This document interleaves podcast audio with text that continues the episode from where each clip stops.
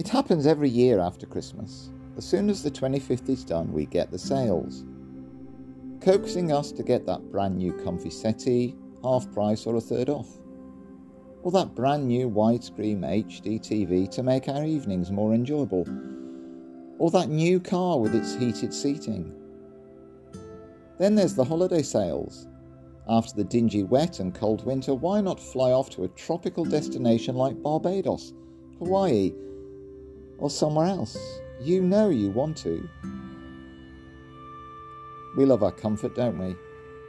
We love enjoying those moments of ease, and there's nothing wrong with that at all.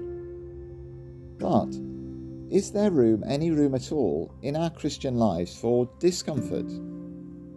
Or when it comes, and it can come in various guises, are we prone to run away from it, ignore it, pray it out even, claim victory over it, pray against it because it's somehow demonic?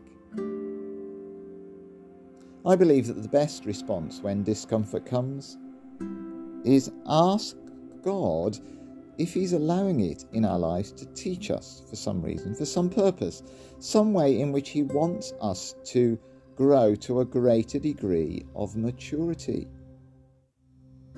Or to encourage us to face reality, to face the truth of our circumstances so they can then begin to change. You see, when God allows this, He's not being mean. No way, He's being good, seeking and wanting the best for all of us. David was uncomfortable because he lived in a huge house, whilst God lived in a tent. And it discomforted him. This is challenging for us in the West because most of us are used to a certain degree of comfort. But many of our brothers and sisters don't have that luxury.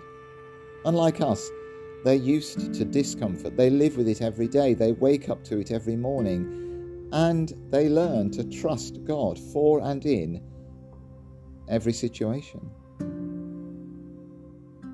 We all get them, don't we? Those irritating phone calls from some random person trying to get us to buy something, to sign up for something. And our natural reaction is to put the phone down with sometimes a polite, if curt, no thank you.